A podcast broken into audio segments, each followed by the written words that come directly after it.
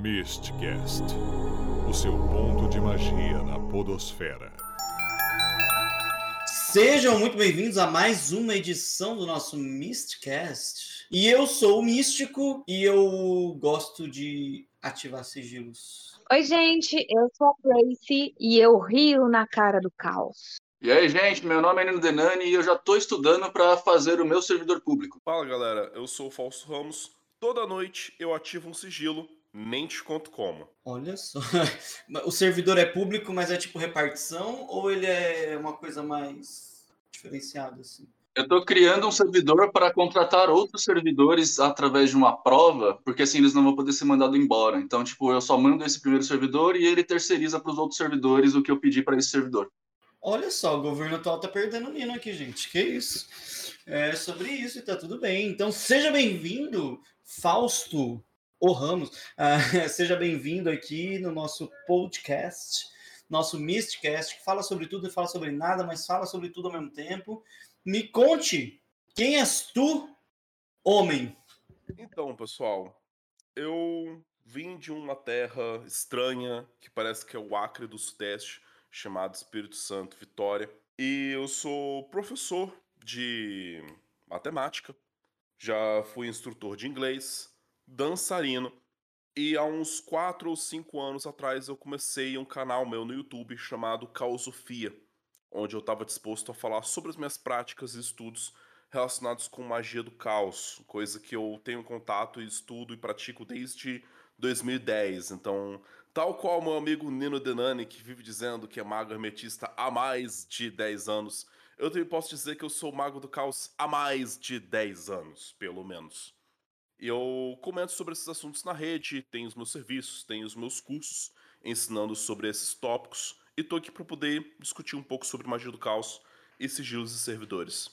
E é sobre isso e tá tudo bem. Lembrando, antes da gente iniciar esse programa e começar esse assunto maravilhoso, falando do Nino, falando do Faust, falando do caos, falando da Praise, gostaria de lembrar você, ouvinte, que está neste momento no seu Spotify, no seu Deezer, Google Podcasts ou qualquer uma das 20 plataformas que nós estamos disponíveis, que em breve nós estaremos disponíveis também no YouTube.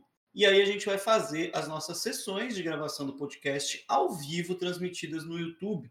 Então, se você tem um amor ao nosso podcast, por favor, vá lá, digite na busca Mistcast e dê o seu famigerado inscrito no nosso canalzinho, para que ele possa crescer, assim como o amor que você está sentindo por nós neste momento no seu coração.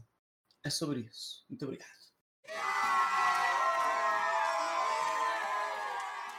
Eu quero começar aqui puxando para quem acabou de chegar de paraquedas. Primeiro, a gente sabe que é, essa história de sigilo e servidor veio com caos, certo ou errado? E é, vamos começar. O que é o caos e depois o que são sigilos e servidores? Bora? Então, caos. Uma galerinha que praticava bruxaria e magia, wicca, ocultismo, é, sistemas de ordens mágicas antigas, que se reunia em no sul de Londres, na Inglaterra. Eles tinham um grupo de praticantes na década de 70. Alguns desses praticantes que se tornaram mais famosos por serem divulgadores da magia do caos foram Peter Carroll e o Ray Sharing. E esse grupo de praticantes que eles começaram a perceber o quanto que muitas das ordens místicas e mágicas, principalmente lá na Inglaterra nesse período, era muito composto por pessoas que gostavam de estudar magia, gostavam de ser eruditos em magia, mas não necessariamente gostavam de botar a mão na massa. E principalmente parecia que tinha medo de ver resultado. Sabe aquela coisa das pessoas que até hoje falam: nossa, estudo ocultismo, estudo esoterismo, estudo coisas místicas, mas tem medo de ver o capeta na frente deles? Era mais ou menos essa galera.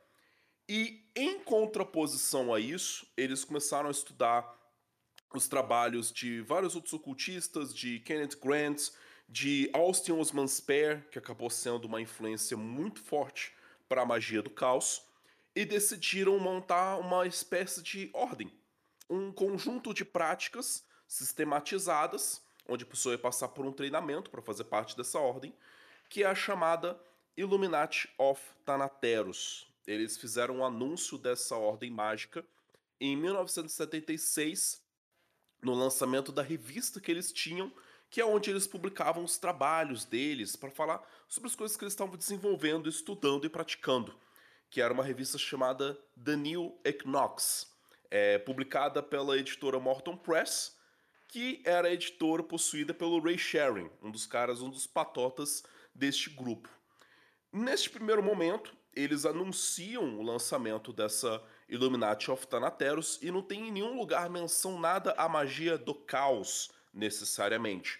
Mas tem o fato de eles serem inspirados no sistema Zoskia, do Austin Osman Spare, deles serem inspirados em Tantra, em Taoísmo, em Telema e em sistema Golden Dawn, como a gente vai chamar o sistema mágico inspirado na ordem da Aurora Dourada.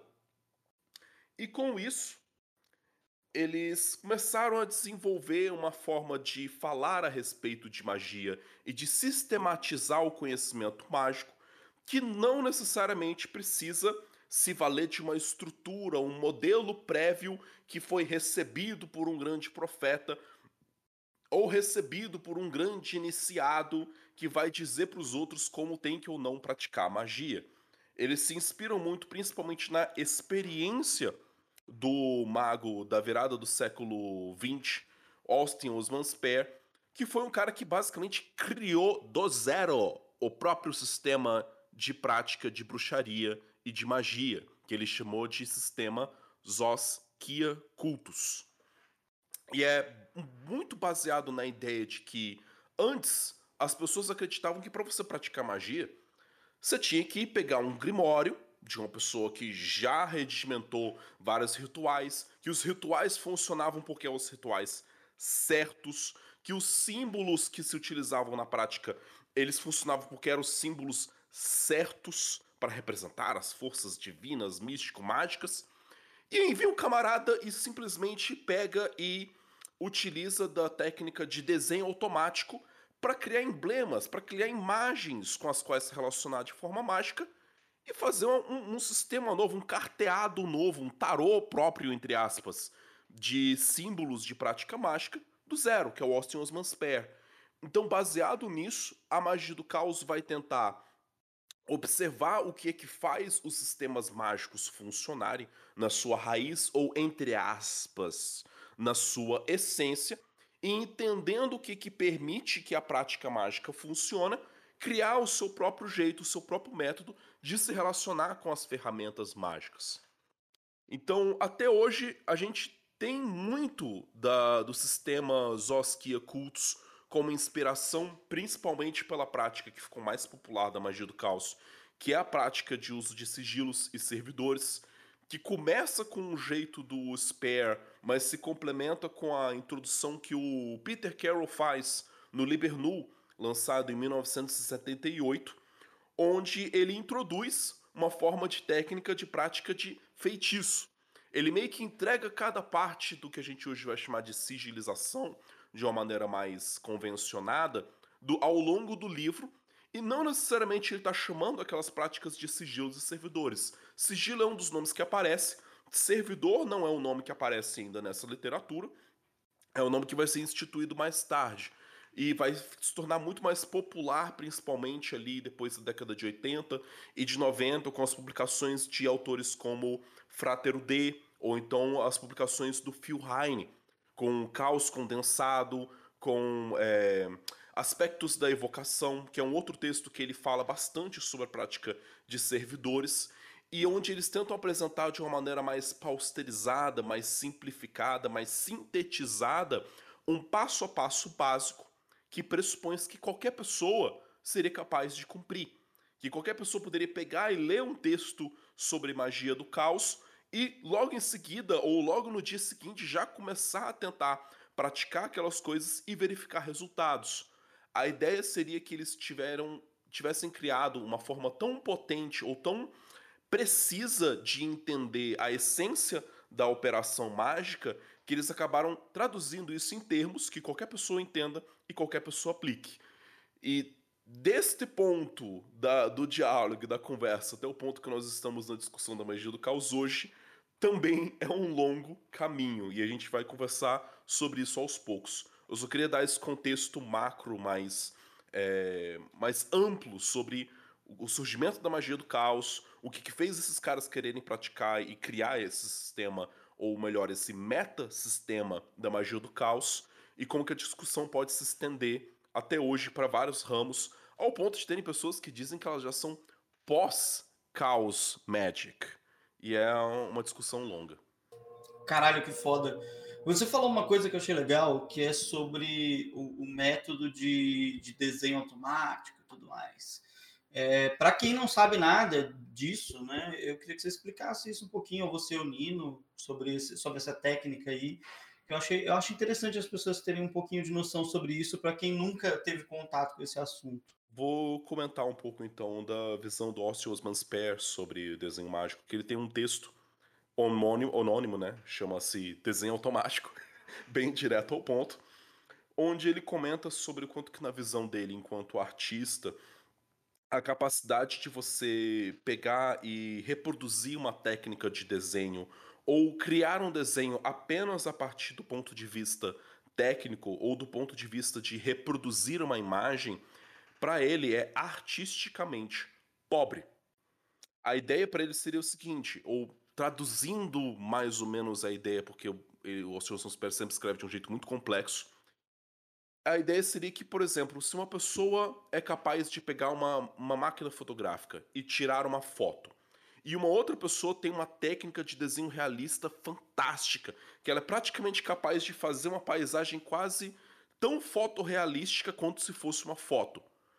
Qual é o valor de diálogo artístico a partir de uma obra que a pessoa está simplesmente reproduzindo uma forma técnica, engessada, mecânica de trabalhar e operar a arte dela. Essa é a opinião do Austin Osman Spare.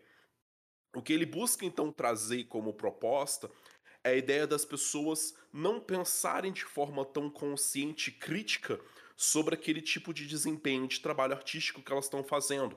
Então, se permitir emergir coisas que venham do lado subconsciente, ou que a gente também hoje em dia chama de inconsciente da nossa mente.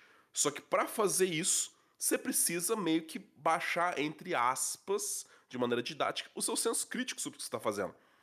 É você simplesmente limpar a sua mente, botar a caneta no papel e permitir que qualquer impulso de movimento, de desenho, crie aquele, naquele momento no papel.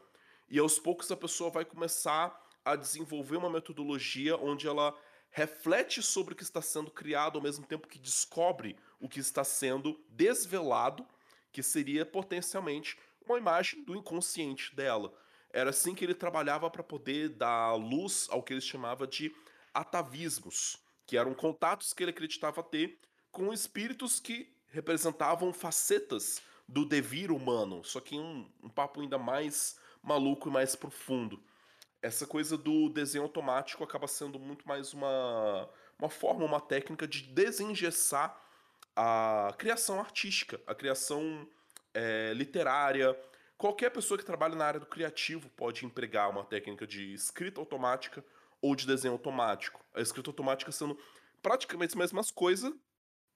Desculpa. A escrita automática sendo praticamente a mesma coisa, só que voltado para o lado da escrita. A pessoa se bota na frente de um papel com uma caneta e o pensamento que vier na cabeça a pessoa nota.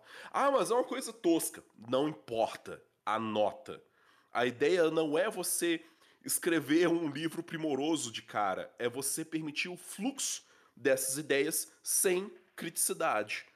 O próprio Freud, ele fala um pouco sobre uma técnica parecida com essa no livro dele Interpretação dos Sonhos de 1900, onde ele comenta um pouco sobre a técnica terapêutica dele, em que ele fala para os pacientes para deitarem no divã, para ficarem relaxados, relaxadas, e pede para a pessoa meio que permitir os pensamentos virem na cabeça sem julgar, sem, sem criticidade sobre aqueles pensamentos. Para que então ali trabalhando, puxando o fio da meada das ideias das pessoas, utilizando talvez alguma técnica de associação de palavras, talvez relacionado com algum sonho que a pessoa teve, com as imagens dentro desse sonho, desenterrar alguma coisa do inconsciente da pessoa fazendo ela não barrar essas ideias que possam surgir.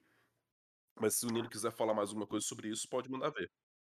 Seria isso o início da psicografia? Olha, controverso falar isso. Eu não arriscaria dizer isso. É, ou talvez uma visão de um método parecido, porque a psicografia acho que veio antes, né? Não sei. É, eu, eu acho bem delicado falar sobre isso, porque já tem outros estudos ligados à psicografia que eu tenho conhecimento da existência deles, mas eu nunca me aprofundei neles. De pessoas que já colocaram, tipo, é, aquelas máquinas que botam um monte de transistor no, na cabeça da pessoa e vê como está a atividade do cérebro dela enquanto a pessoa faz a psicografia. E aí tem os resultados relacionados com isso, que por eu não ter o conhecimento específico, eu prefiro não tocar no assunto. Cara, a grande questão, eu acho, dessas coisas, que é bem legal a gente apontar, e isso, na verdade, é para quase todas as práticas mágicas que a gente tem. E também é, uma, é, um, é um segredo bem difícil de desvendar, porque a gente não consegue desvendar mesmo.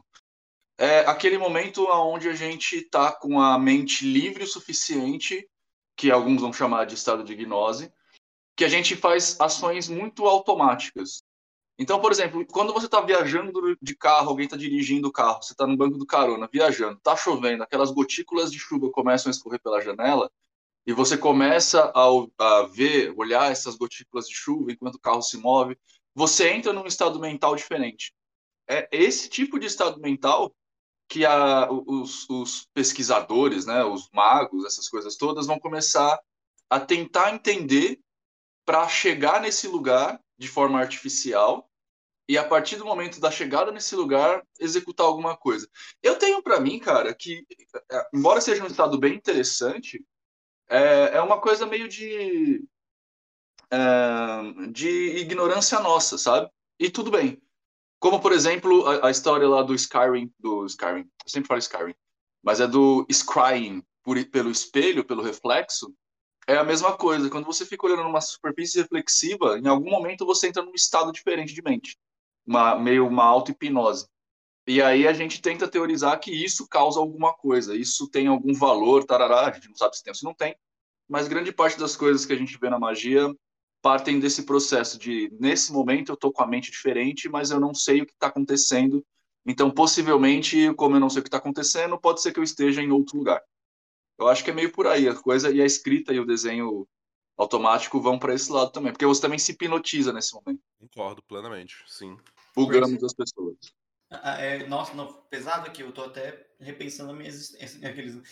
Bom, a gente veio aqui também falar um pouco sobre essa questão dos sigilos, porque agora a gente também está vendo que, que, que, a web está em, em êxtase por descobrir os sigilos e servidores e tudo mais. Vocês falaram a parte prática disso, né, de como funciona e tudo mais, e, e, as, e o, o contexto, mas o que são, de fato, sigilos na prática mágica? Para que, que eles servem? O que, que eu vou usar? Eu vou fazer um desenho e ele vai, sei lá, realizar meu desejo, tipo um gênio? Então, eu acho legal tentar fazer um, um apanhado de contexto histórico sobre os sigilos, inclusive anterior ao que a gente sistematiza com a prática da magia do caos. Até para mostrar o contraste entre as duas coisas. Eu, pessoalmente, eu traço já desde a magia egípcia antiga e da magia medieval ocidental a forma como determinados grupos tinham a prática de buscar identificar o nome de algum espírito maligno que tivesse possuído alguém e tivesse fazendo essa pessoa estar doente. A ideia era de que, conhecendo o nome certo do demônio ou do espírito que possuiu a pessoa está praticando esse mal com a pessoa, lhe daria poder sobre esse espírito. Ou seja, o nome identifica e, tendo a posse desse nome, você exerce poder sobre aquela coisa. Existem lendas sobre pessoas que escondiam o seu próprio nome ou que usavam pseudônimos enquanto magos, magistas, e justamente pela ideia de que tinha essa crença de que se você falasse o seu nome verdadeiro, a pessoa poderia afetar você, influenciar você por meio desse nome, por ser o nome que lhe identifica e, portanto, dá poder. E essa ideia de um nome a alguma coisa que identifica outra coisa na sua essência e, portanto, lhe dá o poder de manipular aquela coisa, vai ser um conceito muito importante para entender de uma maneira mais macro e mais ampliada o sentido de sigilos e também depois o sentido de servidores, na minha opinião. E disso a gente pula para um tipo de magia muito engraçada e bacana que se chama uh, magia de quadrados mágicos, de kameas, que era uma prática que se tinha, principalmente ali surgido no, no território árabe, das pessoas que eram tinham muitos matemáticos, muitas pessoas que trabalhavam com a questão matemática, e depois isso se aliou à prática mágica, a ideia de você pegar um quadrado, dividir ele em colunas e linhas, e a partir da quantidade de colunas e linhas que você dividiu, você vai ter uma quantidade de é, quadradinhos dentro desse quadrado maior. Então imagina que você pega um quadrado, divide ele em três colunas e três linhas. Você vai ter nove quadradinhos. E aí você vai dispor os algarismos de 1 a 9 nesses quadradinhos do quadrado mágico. Só que você vai dispor eles de uma maneira muito especial. Você vai dispor os algarismos, os números, de modo que a soma dos números de todas as linhas, de todas as colunas e das diagonais sempre some para o mesmo valor. No caso do quadrado mágico de valor 3, porque tem três colunas, três linhas, você vai sempre somar o valor 15 para todas as linhas, para todas as colunas. Só que não é de qualquer jeito que você coloca que isso acontece. Você tem que saber o jeito específico de colocar os números ainda que existam vários arranjos diferentes, várias rotações possíveis de fazer com esse quadrado mágico. Só e que... assim foi criado o Sudoku. Pois é. Sudoku, pois é. Ou é Soduco, não sei agora a pronúncia. Eu também não sei. A palavra que não é na minha língua, eu tô imaginando. Beleza. E aí, com isso, a galera pegava esses quadrados mágicos e fazia correspondências cabalísticas com eles. Então eles imaginavam, por exemplo, do sistema cabalístico que atribui-se como sendo um sistema de origem judaica, com as suas sefirot, com as suas esferas, que depois as pessoas correspondem com os planetas da abóboda celeste. Cada planeta teria um valor cabalístico específico. Então, se a gente pegar ali, por exemplo, o, a, a terceira esfera seria relacionado com a esfera de Saturno. E, portanto, o quadrado mágico, que tem três linhas e três colunas, é o quadrado mágico de Saturno. Mas, Fausto, o que isso tem a ver com sigilo? Calma, a gente vai chegar nessa história ainda. Porque a galera pegava esses quadrados mágicos e eles buscavam fazer correspondências de algum espírito, de um nome de algum espírito, de um nome de algum anjo cabalístico que eles queriam chamar e evocar e eles pensavam assim: ah, esse anjo ele pertence a essa esfera de Saturno.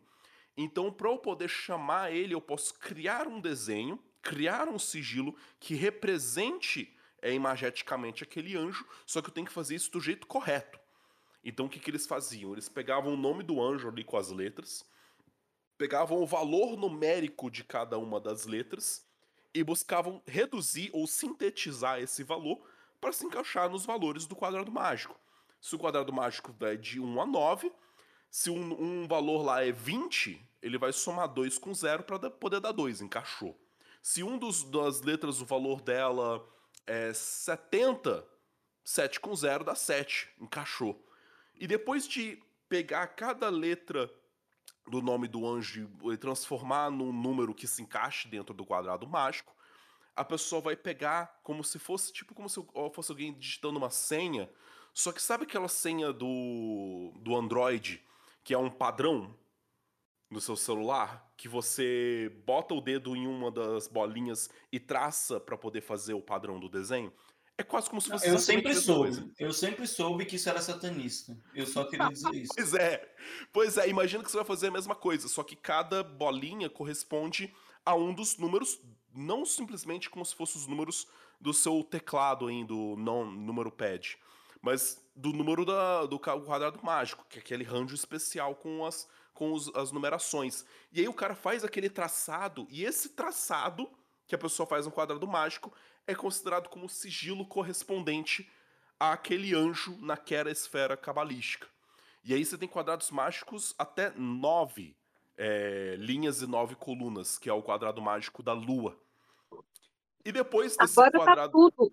Agora tá tudo explicado. Você é matemático, isso explica tudo. Porque assim, eu vou continuar, na- eu vou continuar sendo evangélica depois dessa, né? Porque eu sou de humanas, então não dá. Não, é, é, é tipo, é fazer um Enem pra- fazer um.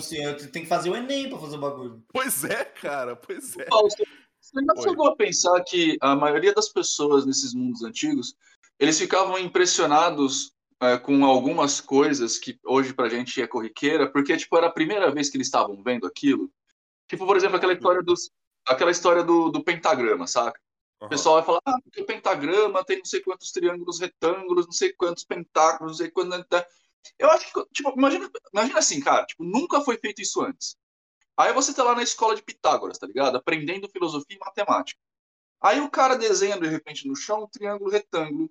Aí fala, nossa, esse triângulo tem lado 3, 4 e 5. Olha que legal, se eu fizer um triângulo maior do lado, ele vai ter o lado 5, 6, é, 6 7, 8. Nossa, esses triângulos são correspondentes. E se eu pegar esse triângulo aqui e falar que aquela árvore ali tem altura X, mas a sombra tem é, distância Y, eu consigo calcular a hipotenusa. Caralho, mano! Isso é muito mágico, tá ligado? E aí os caras ficam impressionados com isso e falam assim, bom, agora a gente descobriu uma geometria mágica. Tipo, você não acha que, que é meio é, isso o processo? Eu sempre pensei desse jeito, cara. Cara, eu concordo, que eu acho que é muito isso o processo. E eu vou tentar talvez me segurar para não ir muito fundo nessa história, mas eu observo quanto que o jeito de se Não, entender... amigo, pera. você- aqui você Hum. pode ir fundo aonde você quiser. Não se, não se segure. Pode meter Tá com bom. força. Vai na É. fé. É, eu, eu vejo muito que o modo de entender e conceber a prática mágica tem muito a ver também com o espírito do tempo de cada época, de cada praticante, de cada é, circuito de estudos mágicos, né? Então, se num determinado período buscava-se é, pensar a fé de uma forma mais lógica, mais filosófica, ou enxergava-se, por exemplo, na matemática como sendo justamente como você comentou, uma ciência mística capaz de destravar os segredos do universo, cria-se então um jeito de pensar a, a prática mágica que corresponda a esse sentimento comum àquela época, e principalmente comum aos praticantes e estudantes eruditos dessas práticas. Se hoje a gente vive, já fazendo, já adiantando o contraste, se hoje a gente vive num período que chama-se de ser pós-moderno, de é, modernidade líquida, nada tem valor para durar, tudo é possível, pós-verdade, vai se adotar também um sentimento para com a prática, de maneira contemporânea, onde permita essa fluidez, onde permita a ideia de uma pessoa é, interpretar o seu universo mágico de maneira completamente individual, idiosincrática. Idiosincrática sendo de maneira personalizada e distinto do resto e de um jeito muito específico e pessoal. E portanto, sim, cara, é, galera ficava em uau, caramba, números, matemática e as coisas que eles conseguiam fazer com isso. Pra hoje a gente isso é muito trivial. E eu acho que é justamente por isso que faz sentido a gente buscar outros meios, outros símbolos, outras imagens mágicas e transcendentes com as quais se relacionar que comuniquem mais com a nossa mente contemporânea. Mas eu preciso precisava falar sobre esses quadrados mágicos maluco pra mostrar como é que a galera pensava naquela época.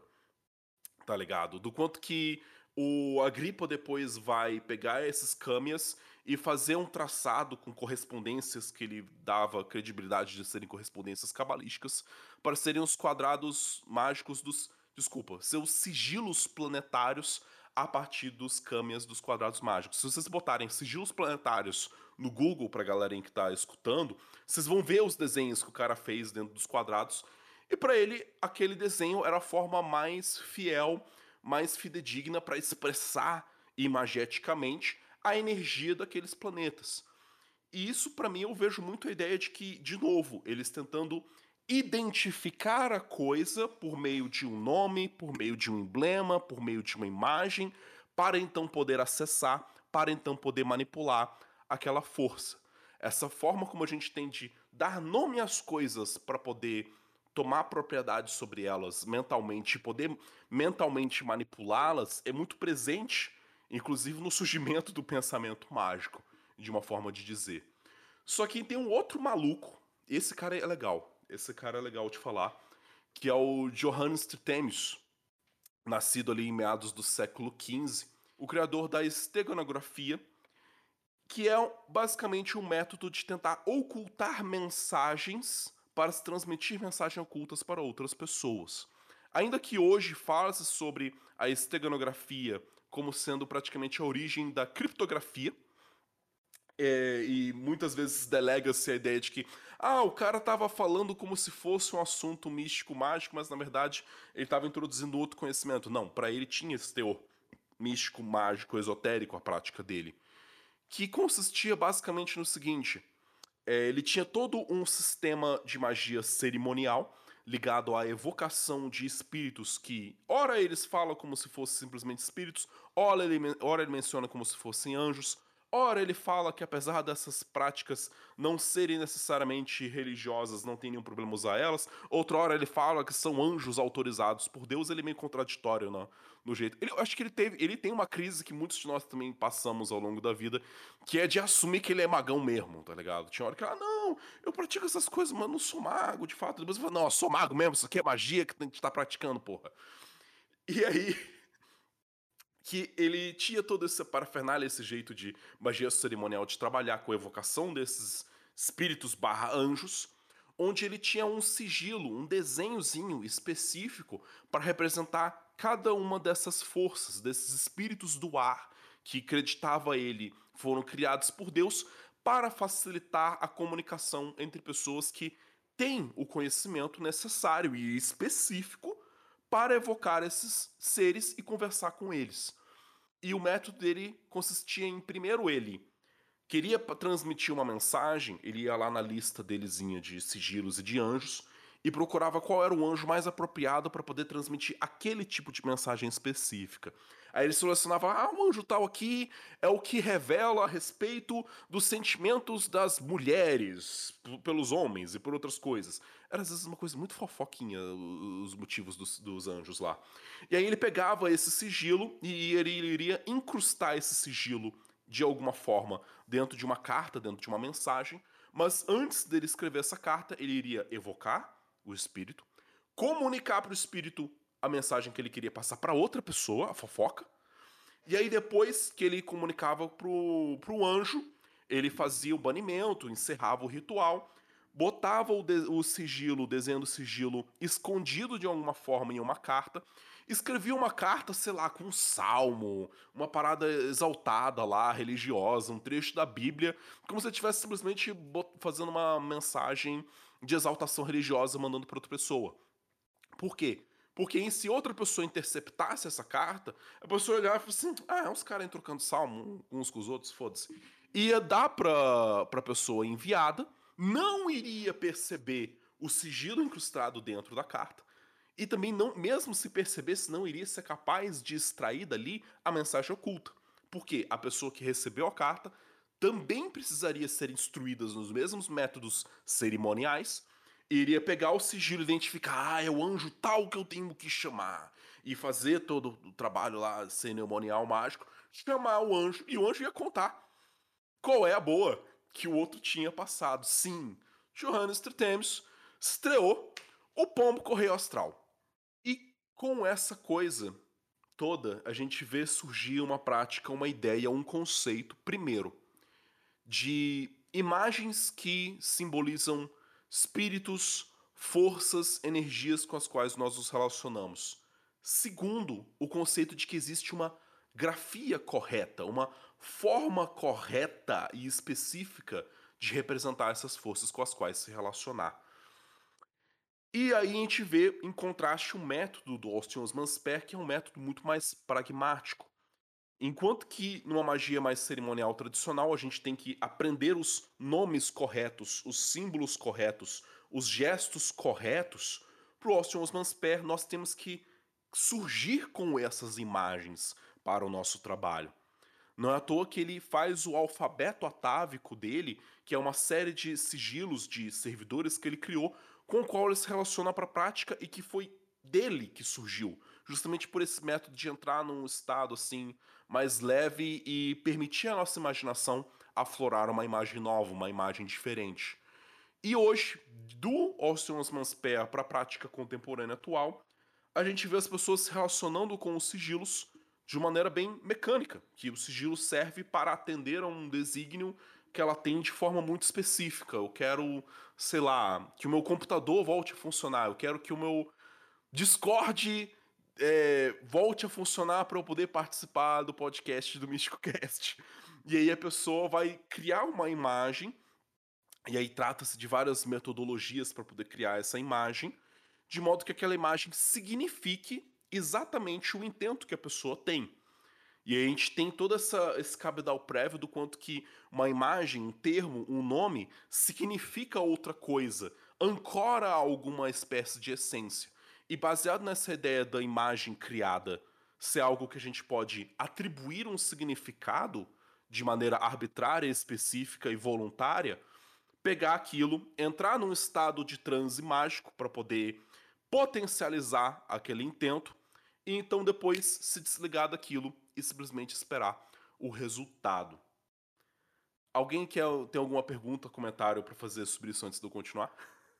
Não, eu só achei incrível o negócio. Você pode usar para qualquer coisa. Achei bom isso. Se puder usar para outras coisas aí também, porque, né? Sobre isso. Minha cabeça está explodindo aqui. Não, é muita, muita informação. Eu, eu, eu tô, é assim, eu tenho um conhecimento muito básico de de sigilos, inclusive tenho vídeos lá no, no TikTok falando sobre o processo de sigilização, algumas coisas sobre a história da criação, mas nada tão profundo quanto essa aula, esse, esse, esse, esse fisting que foi, foi criado aqui na minha, no meu ego, na minha alma, no meu ser, e, e, e, achei muito incrível. E aí agora eu pergunto, você explicou o que é, de onde veio, mas como faz? Pois, pois. Isso é a parte mais interessante, mais legal. É muito comum, muito corrente hoje em dia as pessoas adotarem o método de sigilização que o Peter Carroll apresenta no Libernu, que passa a ser o mais corrente na magia do caos depois desse tempo, que é o que a gente chama de método das letras, ou método visual de, prati de praticar e de criar sigilos mágicos. A ideia consiste, primeiro, eu vou explicar isso da seguinte forma: é uma metodologia didática de trabalhar com sigilos mágicos. Não é uma regra de ouro, não é um método certo, até mesmo porque todo, tudo que eu expliquei para vocês aqui é para explicar que a magia do caos acaba com essa ideia de que existe o jeito certo, a grafia correta, a imagem correta para se fazer um sigilo. A gente se liberta disso e a gente passa a trabalhar com as imagens que têm potência sobre nós e para nós. Portanto, a ideia de você pegar e pensar no seu intento mágico. Me fala um intento mágico, me fala uma coisa que vocês queiram fazer magisticamente que a gente vai imaginar um jeito de criar um sigilo para isso. Ganhar dinheiro. Tá, aí ó, começamos. Vou fazer, vou fazer o, o percurso didático dessa história aqui. Ganhar dinheiro. Uma coisa que a gente recomenda quando a gente está trabalhando, ensinando as pessoas a trabalharem com sigilos mágicos, para facilitar a, a, obtenção do resultado, para inclusive treinar a nossa mente para o raciocínio mágico. Primeiro, especificar mais o intento, porque ganhar dinheiro pode ser, sei lá, eu, eu, eu saio na rua, eu esbarro com uma moeda no chão, ganhei dinheiro. É, é, é aquisição de dinheiro.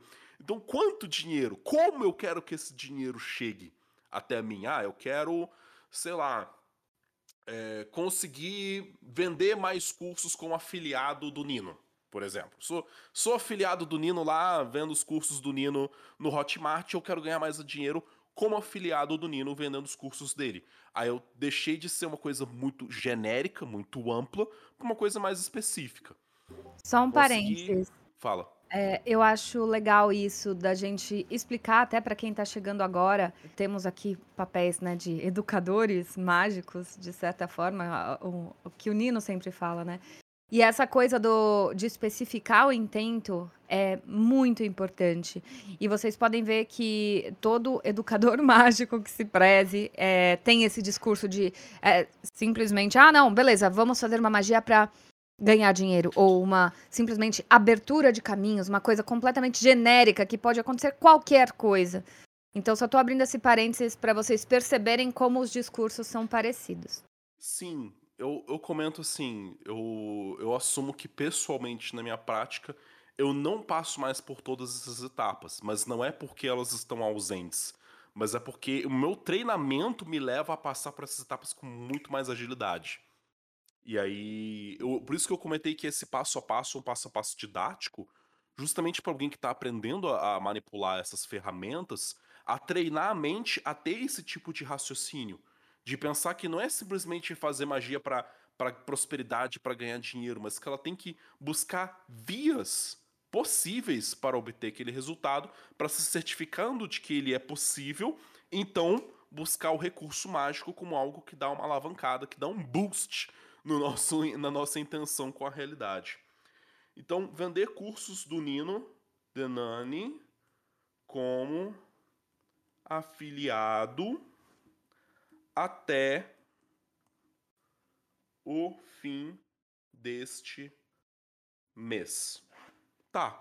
Deixei aqui um intento específico. A gente também gosta de comentar para não tentar deixar específico demais, porque senão você vai estar tá colocando condições tão complicadas, tão difíceis de se manifestarem, que talvez você vai tornar aquilo mais improvável de acontecer na sua realidade. Então, tornar específico e abrangente o possível para permitir a manifestação daquilo seria o, o, conceito ideal. E agora que eu botei o especificado aqui, o meu decreto é vender cursos do Nino Denani como afiliado até o fim do mês, eu posso pegar essa frase inteira como decreto mágico e começar a cortar vogais e cortar letras dessa frase para que eu possa utilizar essas letras como inspiração para criar o meu sigilo. Então eu estou cortando aqui todas as vogais. E depois que eu cortar as vogais, eu vou cortar depois as consoantes repetidas dele. Então do vender cursos do Nino Denani vai ficar V, N, D, R, C, S. O D já tem, o N já tem. O D e o N também já tem. Caramba, tem muito N no seu nome, Nino. Isso é muito curioso. C já tem. É curioso porque o meu nome ele repete todas as letras. O meu nome mesmo só tem quatro letras e ainda assim as pessoas conseguem escrever errado.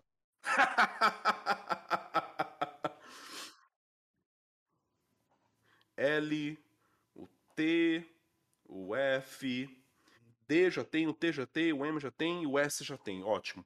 Ficou um palavrão gigantesco aqui. VNDRCSMLTF.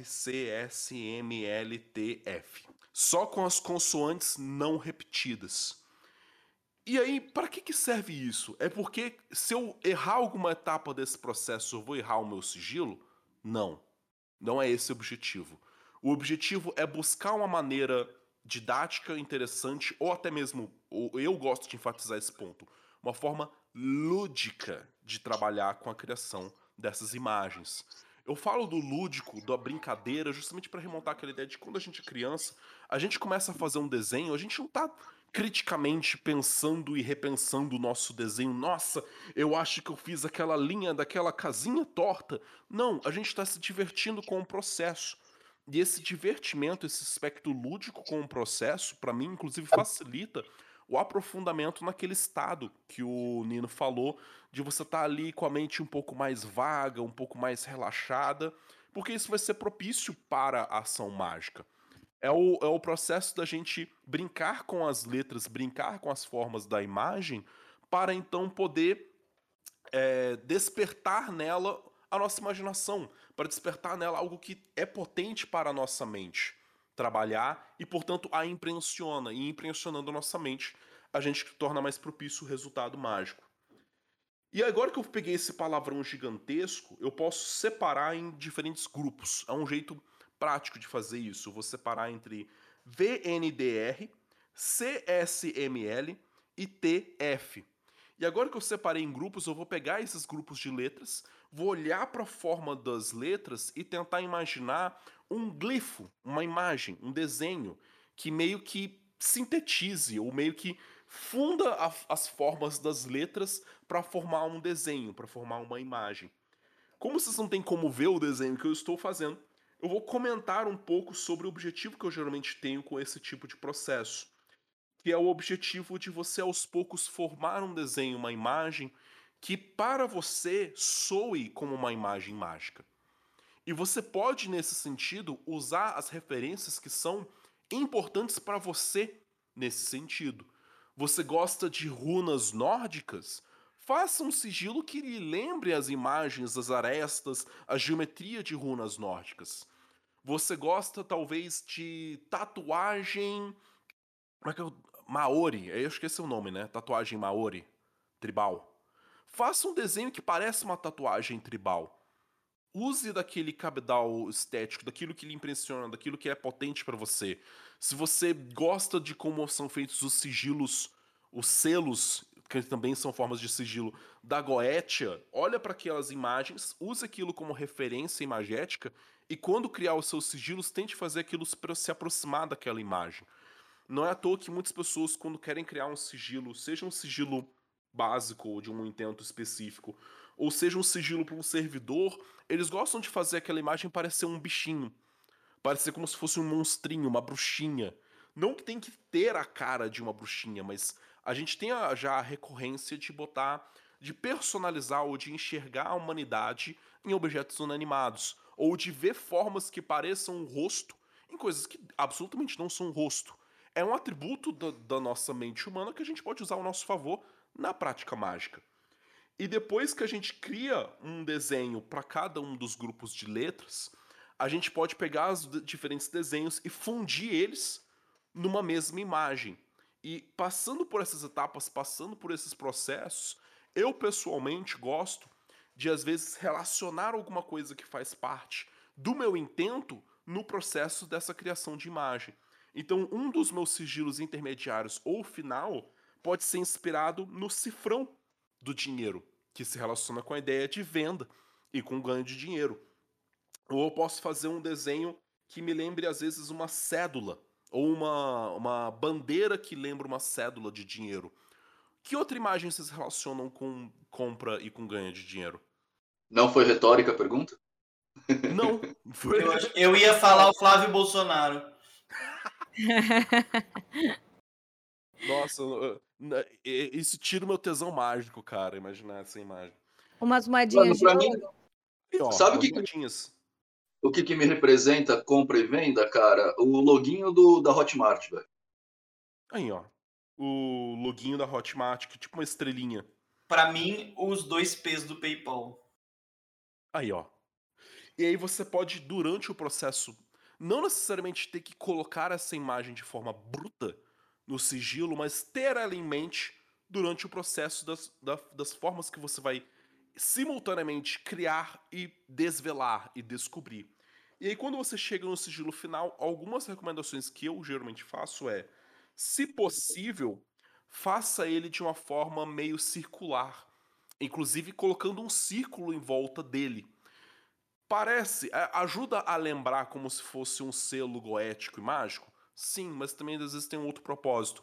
No momento de você olhar esse sigilo para poder carregar ele, para poder lançar o sigilo, uma forma circular é mais fácil para o seu olho focar no meio dela e pegar a imagem por completo, ao invés de você ter que ficar transitando com o olho por uma imagem que é tipo vertical ou uma forma totalmente assimétrica, maluca, que a sua mente vai ter dificuldade de sintetizar. Eu, inclusive, tenho muito hábito, eu tô tentando largar um pouco ele às vezes, mas é difícil, que é o hábito de fazer os meus sigilos simétricos. Então, às vezes, eu gosto de pegar um, um R e replicar o R para um lado e para o outro. Pegar a perninha vertical do R e dobrar o R para um lado e para o outro. E fazer isso com a maior parte das formas, porque, para mim, eu gosto da estética de uma coisa simétrica. E aí aquilo fica, inclusive, mais fácil de colocar como se fosse tipo uma bolinha, como se fosse um, um círculo, ou dentro de um círculo para poder visualizar.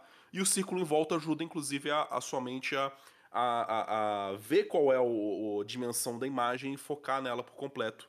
E fazer mais fácil de você observar a imagem, focar na imagem, carregar a imagem e lançar ela. Eu tenho uma dúvida prática. Manda ver. É, a gente geralmente. Eu venho da Goetia, né? Eu basicamente aprendi magia com Goetia, e aí eu descobri que existe muito mais coisa além. E na Goetia, é, eu nunca me preocupei sobre o que eu podia mudar em mim para aquele intento acontecer. Como eu vejo hoje, eu vejo que é muito mais fácil quando eu posso mudar algo em mim para fazer o intento acontecer.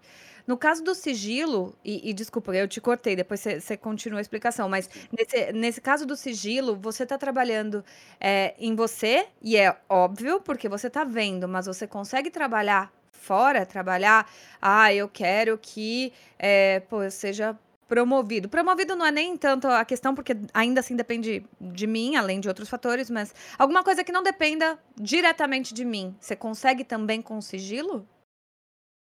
Então, aí vem, a gente vai entrar num outro debate, que já nem tange essencialmente a prática de sigilos, mas a interpretação corrente ou não dentro da, das práticas mágicas, do que a gente chama de paradigma mágico, sobre como se dá o efeito da prática. Só um instante.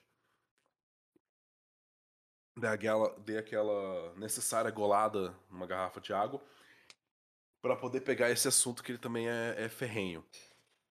Existem alguns paradigmas diferentes para se entender o resultado com a prática mágica. Existe o que a gente pode chamar, talvez, de paradigma espiritual, que relaciona a ideia de que a prática mágica consiste em entrar em contato com um plano metafísico ou transcendente de realidade e com os seres que lá habitam, para, fazendo essa comunicação, conseguir benesses para nós no plano físico.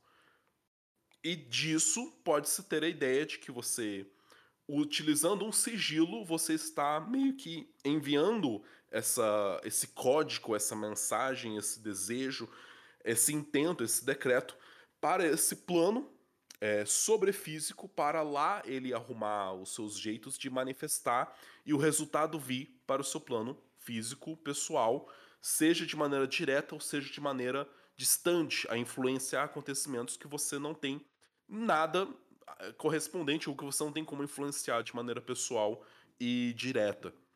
Outras pessoas, e um paradigma que é muito mais corrente, ele acaba sendo muito mais popular dentro do meio do caos, embora não seja hegemônico e absoluto, que é o que a gente chama de paradigma psicológico, que pensa na ação e no efeito mágico, mas pelo lado, como você comentou, de nós estarmos nos afetando como maneira de mudar a nossa consciência, de mudar a nossa crença, de mudar o nosso comportamento, é, questões inconscientes que nós trabalhamos dentro de nós por meio do sigilo, é justamente o conceito na magia do caos de que era a próxima etapa que eu ia explicar, inclusive, de que, que você faz com esse desenho. Que dentro do paradigma psicológico, que é um dos mais correntes, inclusive na interpretação da prática de sigilos mágicos, é a ideia de que você vai lançar aquela imagem no seu inconsciente pessoal. E o inconsciente ele é justamente aquilo do qual você não tem conhecimento naquele momento ou que você não está pensando conscientemente e que existe dentro da sua, da sua mente, dentro do, do todo da sua consciência. E dessa forma a pessoa precisa entrar num estado propício para a comunicação, agora, não entre o, o físico e o transcendente, o metafísico, mas entre o território da consciência, do lado consciente da mente, com o lado inconsciente, que seria justamente esse estado gnóstico, esse estado de transe mágico, que já estava lá desde o Austin Osman Spare, a ideia do do desenho automático fazer essa comunicação, se colocar num estado de mente propício para permitir aflorar essas imagens inconscientes. Só que o sigilo ele faz o contrário. Em vez de desenterrar uma coisa do inconsciente, você vai lançar uma coisa para o inconsciente, que é aquela imagem junto com o seu decreto mágico.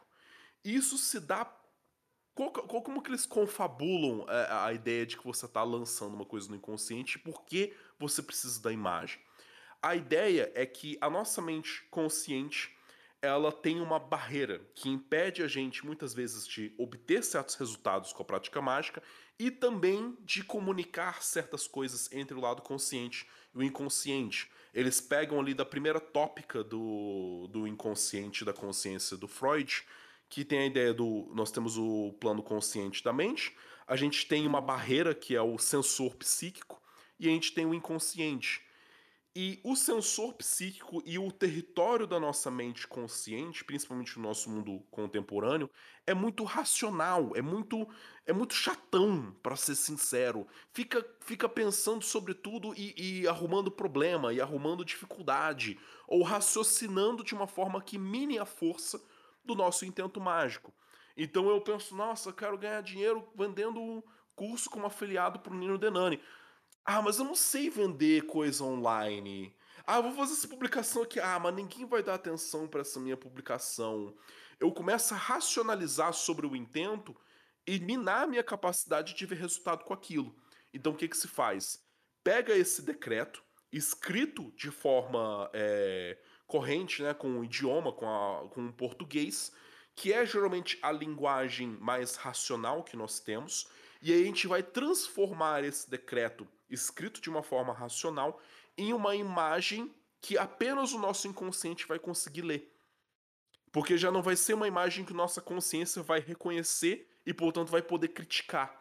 E aí a gente pega essa imagem, que é uma, um outro código, um outro jeito de representar aquilo, como se fosse um desvio para nossa mente consciente, entra num estado de transe para baixar o sensor psíquico, para tornar mais possível esse fluxo entre mensagens e códigos do consciente para o inconsciente, para observar ali o sigilo e olhar para ele e se impressionar com ele, que é o carregar o sigilo, e depois imaginar que você está lançando o sigilo para longe da sua cabeça e cortando aquele momento para fazer qualquer outra coisa, porque o seu objetivo vai ser esquecer o decreto, a imagem do sigilo e sequer que você lançou o sigilo. Por que, que essa etapa para quem é do paradigma psicológico, é tão importante. Porque é nesse momento que você está criando o sigilo, o segredo daquele código, daquela mensagem. Você delegou para o seu inconsciente trabalhar com aquilo e você conscientemente vai apenas esperar o resultado. Não significa que o resultado, nesse paradigma psicológico, vem do céu, mas é a ideia de que você, colocando aquela mensagem, aquele código no seu inconsciente, ele vai trabalhar de maneira a modificar inconscientemente os seus comportamentos, a sua relação com o espaço, a sua relação com o ambiente, a sua relação com as outras pessoas, para tornar mais provável e mais propício o acontecimento daquele resultado. Pode ser te influenciando, inclusive, a enxergar melhores oportunidades para aquilo que você quer, que você de outra forma talvez não daria a devida atenção.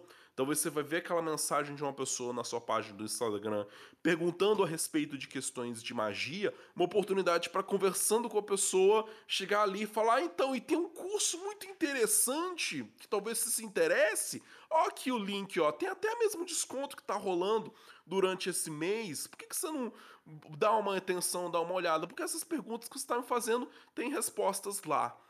Então, como a gente interpreta o resultado e a ação mágica vai medo do paradigma que cada pessoa adota. E cada pessoa vai adotar um paradigma de acordo muitas vezes com aquilo que elas verificam como resultado ou que elas consideram mais palatável de ser adotadas.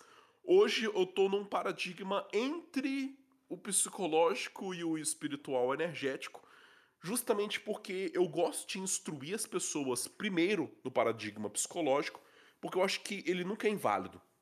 Ele é sempre um filtro possível para a gente interpretar a ação mágica, não que ele precisa encerrar a explicação sobre o resultado mágico. A ideia é que você, partindo da premissa de que você está afetando apenas o território do seu psicológico, da sua mente, embora sua mente não esteja desconectada com o espaço, com as outras pessoas, a partir dessa interpretação, você vai observando resultados, alimentando a sua crença na ação mágica, até o ponto que você começa a ousar com resultados que seriam justamente os resultados que a Prace falou, de uma coisa que a gente não tem influência pessoal naquilo. E aí, de repente, você tenta e consegue. Aí você olha e fala: pera, será que o paradigma psicológico explica totalmente a ação que eu tô fazendo aqui? Você vai passar a duvidar do limite que a gente coloca quando a gente entra no paradigma psicológico. E quanto mais longe você vai nos resultados, maiores evidências você tem para si de que tem coisas a mais que podem estar acontecendo ali, mas isso é, a gente geralmente deixa para cada pessoa verificar por conta própria. É, é por conta do fato de que a gente não pode utilizar desses casos anedóticos de resultados pessoais para comprovar uma ação de efeito mágico, místico, espiritual para outras pessoas, que eu pessoalmente geralmente dou a instrução mais voltada para o paradigma psicológico e falo, olha, o que você descobrir além disso daqui com a sua prática é contigo, vai fundo, tenha os seus resultados. Ou como o pessoal adora citar Crowley para falar isso, o teu resultado é a tua prova. Mas lembre-se, o teu resultado é a tua prova para você. E não necessariamente uma prova científica de como magia funciona. E, meu Deus, você passou tanta coisa, senhor Fausto, mas tanta coisa, que primeiro, meu cérebro viu uma geleia, vou precisar de um, de um sigilo para trazer meu cérebro de volta. Segundo, que a gente vai ter que trazer para um outro podcast o assunto dos servidores. Porque você deu uma aula tão grande aqui que eu não tenho nem mais tempo para isso. O, o Nino sempre costuma brincar comigo que toda vez que eu vou falar, eu faço um, um dump assim, de informação em cima da cabeça das pessoas. Eu, eu juro, eu juro que eu tento evitar fazer isso. Mas vocês, vocês fazem perguntas que me levam a ter que falar essas coisas. Então o que, que eu faço, né? Não, mas ah, é olha ele isso. terceirizando a culpa aí. Não é, menina? Ele usou, ele usou um sigilo para terceirizar a culpa, certeza. É, o, que eu, o que eu acho, na verdade, é que assim, o Austin Osmo Spare, ele fez todo um sistema mágico para facilitar a vida da galera, tirando a necessidade do cerimonialismo para né, fazer magia. E o Fausto veio e complicou todo esse negócio. Não, eu vou ter que fazer um Enem mágico para poder descobrir como eu, eu achava que eu sabia fazer sigilo. Acabou. Falando em Enem, o Fausto tem o próprio é, preparador para o Enem, né, Fausto? Fala aí. Você tem seu curso? Eu tenho um curso de sigilos e servidores mágicos disponível no Hotmart. Eu posso colocar e disponibilizar o link depois para quem tem interesse. E que é justamente um curso em que eu pego e explico o passo a passo de todas as etapas de criação de sigilo, de todas as etapas de criação de servidores e também dou os recursos necessários para as pessoas se libertarem com essas práticas. Eu dou muito mais explicações sobre o passo a passo da criação que eu falei aqui de maneira mais rápida sobre sigilos, mas eu não faço de forma que a pessoa acredite ou se fie na ideia de que é só desse jeito que funciona. Eu incentivo e dou os aparatos necessários para que cada pessoa descubra a sua própria forma de trabalhar com essas ferramentas mágicas e se torne autônomo e autônoma com a sua prática de magia. Pois esse é o objetivo da magia do caos: é libertar as pessoas. Não é tornar as pessoas prisioneiras de um método, muito menos tornar as pessoas prisioneiras de um guru mágico ou outra guru mágica que vai dizer qual é o jeito certo ou criar os servidores que só eles são capazes de criar. Não, eu quero mostrar para cada pessoa o potencial que elas têm de desenterrar esse potencial mágico e de ter autonomia na sua maneira de refletir e se interessar nesses assuntos. O último comentário que eu ia fazer, é que parece que eu, nossa, complico tudo, mas é um, uma coisa que eu sei que o Nino também concorda. É quando a gente adota uma maneira ampla, complexa de entender todas essas coisas, que a prática se torna extremamente mais simples. Porque a gente domina tanto sobre aquele universo, domina tanto sobre o assunto da magia, que a gente consegue sempre recorrer a forma mais simples, mais sintética de resolver essas coisas.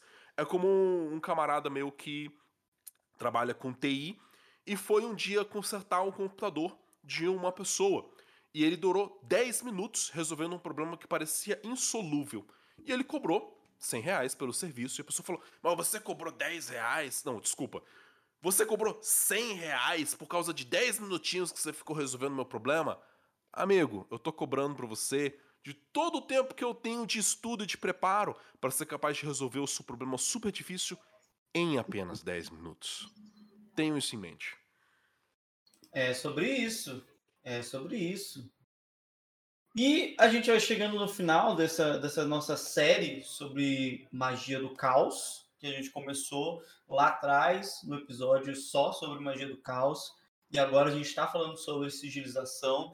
E em um próximo, traremos o falso destruidor de cérebros novamente para falar sobre servidores. Espero que com o nosso amigo, nosso amigo parmegiano, que não é a comida, conosco também nesse, nesse próximo episódio. E eu gostaria aqui, senhor Fausto, antes de mais nada, você já começou a vender seu peixe aí, seu, seu curso, mas aonde as pessoas podem encontrar o seu trabalho além do Hotmart, claro? Então, o meu canal no YouTube é o Causofia, também chamado de Causofia Canal. Eu tenho presença no YouTube, no Instagram, no Facebook, mas o YouTube é a minha principal mídia, onde eu converso com as pessoas. Lá vocês vão encontrar séries falando a respeito de sigilos, de servidores, de conceitos básicos da magia do caos. E quem me acompanha por lá vai ter algumas surpresas interessantes nos próximos meses, no próximo ano. Só deixo aqui o spoiler, que não é spoiler, que é simplesmente a ideia de que mantenham assinados com Causofia e novidades interessantes virão. É sobre isso. Nil Danani, Bom, pessoas, eu me despeço de vocês aqui. Muito obrigado por estarem aqui ouvindo a gente. E lembrando que se vocês querem adentrar esse mundo da magia aí, conhecer as coisas por trás desses negócios todos, além de você conseguir estar apto a fazer seus próprios ritos, tarará, e também conhecer o Fausto Ramos, porque ele é um dos professores dessa nossa Universidade Mágica, é só entrar em teoriadamagia.com.br que você vai ter contato com tudo isso. E em breve Dentro do Teoria da Magia, teremos também as práticas mágicas. Em breve, assim, primeiro, primeiro bimestre de 2022. Então, se você está ouvindo agora, é bom você já garantir seu ingresso lá para a gente montar as turmas direitinho e fazer o bagulho aqui. Para essa educação mágica ser mais efetiva. Bom, e 18 de dezembro nós teremos também um evento presencial aqui em São Paulo, no Teatro Dalma, no bairro do Ipiranga, que é o happiness.me, é um evento de mais ligado para neuropsicologia. Na verdade, esse evento é a minha primeira tentativa de misturar a neuropsicologia com o hermetismo para a gente discutir o nosso futuro, né? E o evento é focado basicamente em responder para você por que, que você se sente tão cansado ultimamente, por que você se sente tão cansado que está cansado de estar tá cansado, você dorme 12 horas e acorda no outro dia cansado, e falar como isso acontece e como a gente combater isso para ter um 2022 mais legal. Se você quiser mais informações sobre isso, entre em ninodenani.com.br, lá tem um bannerzão do happiness.me e lá tem todas as informações, tem até vídeo explicando o evento. É sobre isso. E lembrando que provavelmente este episódio vai sair depois do evento ter acontecido. Mas Nino, Prace, acho que Fausto também, sempre estão fazendo coisas aí para São Paulo, para o Brasil. Então acompanhem eles nas redes sociais. O Nino não tem só o, o Happiness, ele também tem uma ocultaria que acontece todo ano. E durante, ao longo do ano, também vão acontecendo outras ações referentes a esses eventos. E não só eventos físicos, mas também eventos online, como a Prace que tá tendo aulas de graça de Goethe, Prace? Que história é essa? Pois é, aulas gratuitas de magia barra Goethe, então quer iniciar aí seu, seus estudos, parar de ser passado para trás, entender de fato o que é magia. É um comecinho, um, um início, iniciozinho é, singelo, simbólico ou enfim, para você começar. Você pode entrar no meu Instagram Aprenda Magia, geralmente o link está na bio, ou no meu canal do YouTube também, todos, todas as descrições de vídeo estão agora, todos os últimos vídeos estão lá com esse mini curso. Muita gente pediu para eu dar essa ajuda para a galera e estou dando com esse mini cursozinho. Mas se você quiser ser meu aluno de verdade, entrar mesmo para aprender o um negócio pesado, pauleira, bora lá em goetiapassoapasso.com.br que tá tudo lá, você chega junto e vai aprender também magia comigo. E você, Miss? Bom, vocês podem me encontrar no TikTok. Eu tô com uma rede, uma grande, uma grande comunidade no TikTok, falando sobre tarologia, magia, bruxaria, coisas malucas aí também, e sobre coisas que eu quiser, o que me der na telha eu tô falando. Mas também estou no Instagram, então se vocês quiserem me achar no Instagram, arroba Insta do Místico, vão lá. E é mais sobre isso mesmo, o Mistcast tá aí, canal do YouTube tá aí também, fazemos lives todos os dias. E em breve, até este podcast ter saído, Já terei o meu curso completo de tarologia aonde? No Hotmart, graças a Praise Nino, que me apresentaram esse, esse dedinho anal ali de maravilhosidades no Hotmart. Então, estará lá, se vocês quiserem saber um pouco mais, só pesquisar no Hotmart lá o Místico, que vai aparecer os, os cursos que vão estar disponíveis e tudo mais. Provavelmente vão ser dois iniciais e depois a gente continua. Mas é sobre isso. Não esqueçam, se você, aonde você estiver ouvindo este podcast, salve-nos nos favoritos, compartilhem esse podcast com todo mundo e se inscrevam no nosso canalzinho do YouTube, gente. Tá, tá, tá sendo feito com muito amor. A gente vai providenciar ali camerizinha para todo mundo participar, para vocês verem ali o Fausto fazendo os seus sigilos, talvez de cueca, não sabemos. O jeito que ele quiser ver o amor também, tá tranquilo. A gente bota a tarja preta nele. Mas sigam lá no Instagram, sigam lá no YouTube e ajudem o nosso trabalho a continuar crescendo para que a gente possa fazer mais conteúdos para vocês. E eu sou o místico, sem cérebro atualmente, que foi derretido pelo Fausto, e eu me despeço de vocês. Até por acaso. Mistcast, o seu ponto de magia na podosfera.